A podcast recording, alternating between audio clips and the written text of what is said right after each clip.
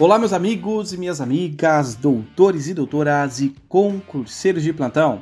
Sejam todos muito bem-vindos a mais um episódio deste maravilhoso podcast. Se você é novo por aqui, eu sou Jean Campos e eu apresento este podcast. Hoje damos início à nossa primeira aula desta terceira temporada. É isso aí, nós estamos entrando na terceira temporada deste podcast que é um dos maiores podcasts de direito do Brasil. Queridos, hoje eu quero trazer uma atualização legislativa que certamente será cobrada na sua prova. Eu falo certamente porque é um tema de grande relevância e que, de uma certa forma, será vastamente explorado aqui pelas bancas. E eu estou falando da Lei 14.532 de 2023, que trouxe uma mudança. Olha só, nós sabemos que o artigo 140 do Código Penal ele vai tratar dos crimes contra a honra. E você que nos acompanha aqui, você já sabe que nós já falamos a respeito dos crimes contra a honra, mas essa aula ela serve para voltar e para atualizar aquela aula que agora já ficou desatualizada, tá? Mas por quê? Porque o, a nova lei, a Lei 14.532 de 2023, ela passou a tipificar o crime de racismo a injúria racial. Como assim?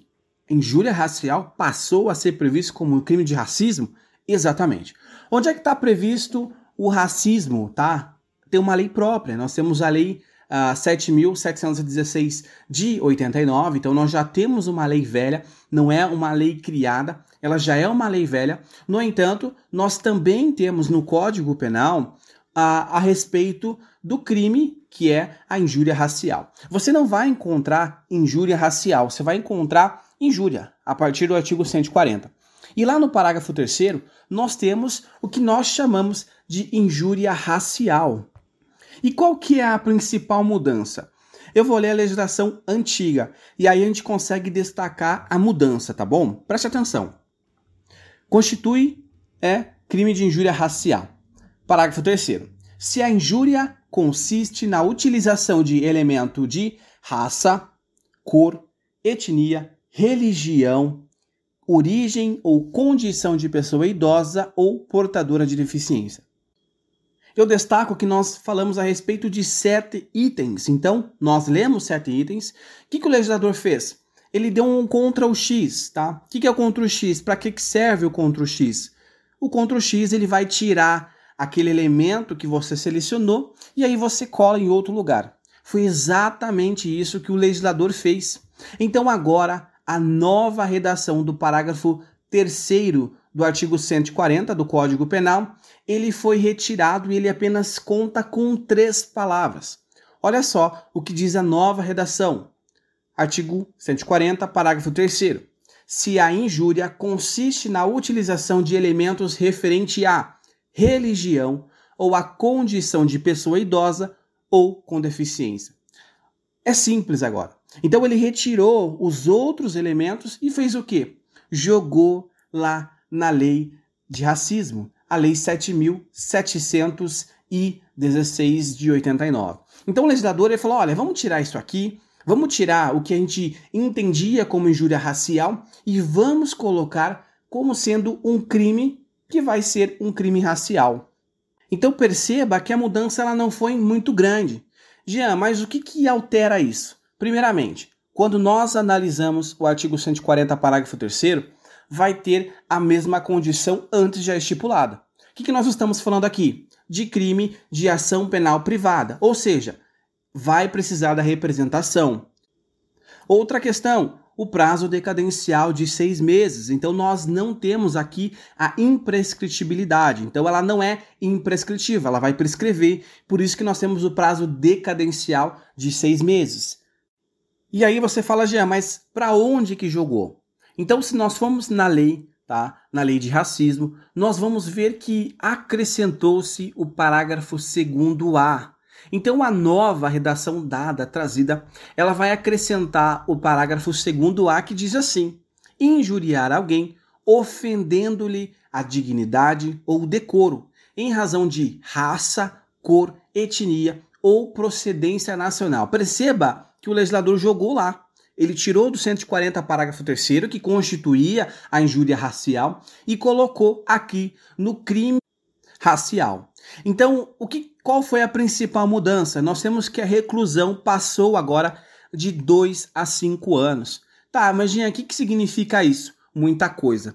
Perceba que anteriormente, ofender a dignidade, decoro, raça, é, em razão da raça, cor, etnia, ele era apenas um crime punido pelo Código Penal. Agora passou a ser punido pela lei de crime racial, não vou aplicar o Código Penal, mas sim a lei de crime racial, porque ela está tipificada agora, a, a tipificação ela foi alterada.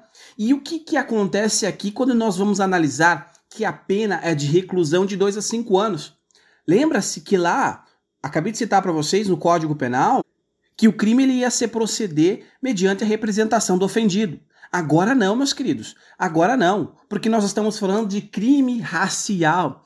Primeiro, não é mais representação, ou seja, a autoridade policial, o Ministério Público, ao tomar conhecimento, já tem ali todo o aparato estatal para te punir. Então não precisa que o ofendido fale: "Nossa, me senti ofendido, vou procurar um advogado para então propor uma queixa crime. Então agora nós temos uma ação penal pública incondicionada. Jean, qual que é a outra consequência? A outra consequência é que não é mais possível o pagamento ali de fiança. Então não adianta o sujeito falar, não, eu quero pagar uma fiança. Não é possível. Também é imprescritível. Vai, não é possível a aplicação do prazo decadencial, agora eu falei para vocês no, na injúria racial do parágrafo 3 do 140. Não é mais possível. Não é mais possível.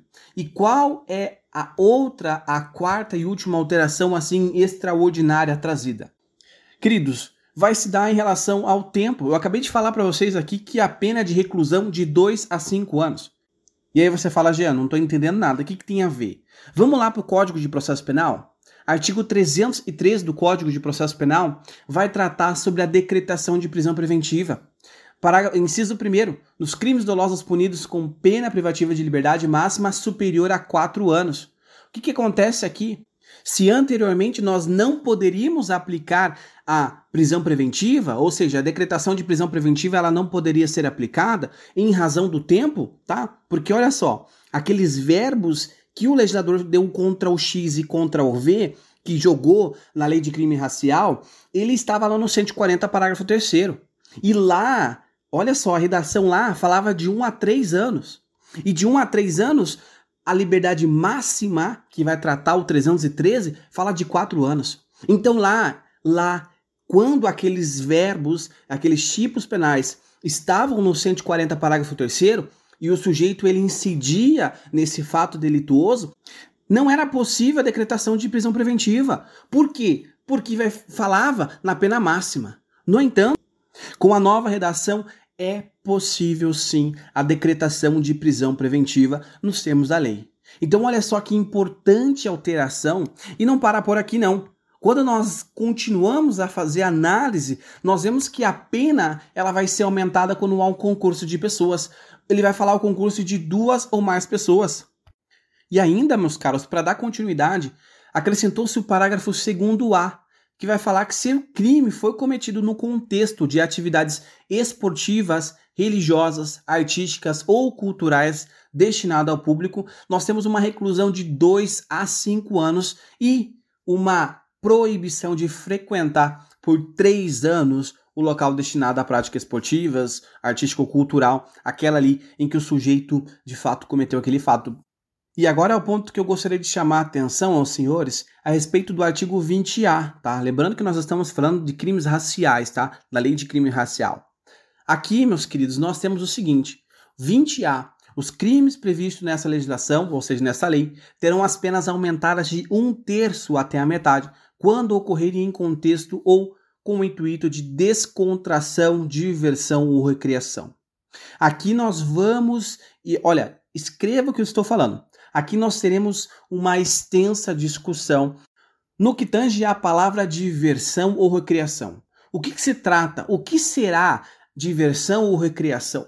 Lembre-se que nós temos aqui no Brasil um, um, um público vasto que consome stand-up comedy, que, que consome aqueles conteúdos de humor. Nós sabemos que é, os grandes humoristas hoje, na, até mesmo nas novelas e filmes, nós vemos aquele humor utilizado ali com meio de recreação ou diversão.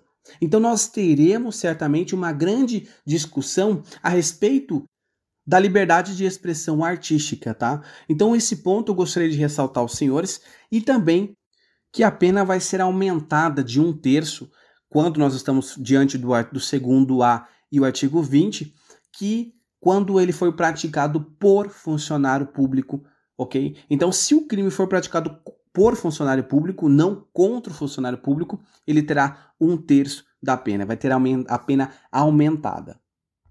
E aí, para casar com aquilo que eu acabei de falar, olha só o que diz o 20C.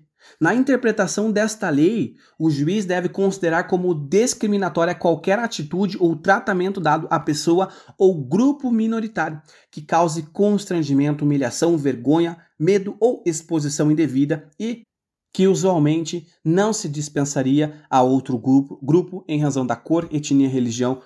Então é o juiz que vai considerar qualquer atitude de ali discriminatória dada àqueles grupos minoritários, perfeito? E por fim, nós temos o artigo 20D que vai falar o seguinte, ó: em todos os atos processuais, civil e criminal, a vítima dos crimes de racismo deverá estar acompanhada de advogado ou defensor público. Aqui, meus queridos, nós vemos a inversão, né? Nós temos é, no Código de Processo Penal, o artigo 260 do Código, que vai falar o seguinte: nenhum acusado, ainda que ausente ou foragido, será processado julgado sem defensor. Então, é dado ao acusado aquele direito, né, de ser assistido, de constituir um patrono para que possa buscar a sua defesa. E aqui nós vemos o inverso. Nós vemos a necessidade da vítima estar acompanhada por um advogado ou um defensor público, tá? Advogado por ela constituído ou um defensor público quando há insuficiência ali de valores, então é destinado, é nominado um defensor público para que possa ali é, buscar juntamente. Normalmente nós não temos isso, ok? Nós temos é, o Ministério Público, que é aquele que tem a opinião de elite, e aí do outro lado nós temos o acusado com seus defensores. Nós não temos a figura da vítima estar ali com um advogado que se torna um assistente de acusação.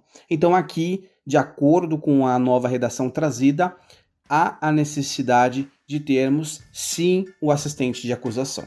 Queridos, essa foi a nossa aula de hoje. Espero que você tenha entendido ali a principal diferença a respeito disso. Se você é, gostaria de saber mais, por favor, me escreva no arroba direitopenaldozero.podcast. Por lá você pode mandar mensagem, pode falar comigo. E também não se esqueça de clicar no botão seguir e compartilhar este maravilhoso podcast. Muito obrigado e bons estudos.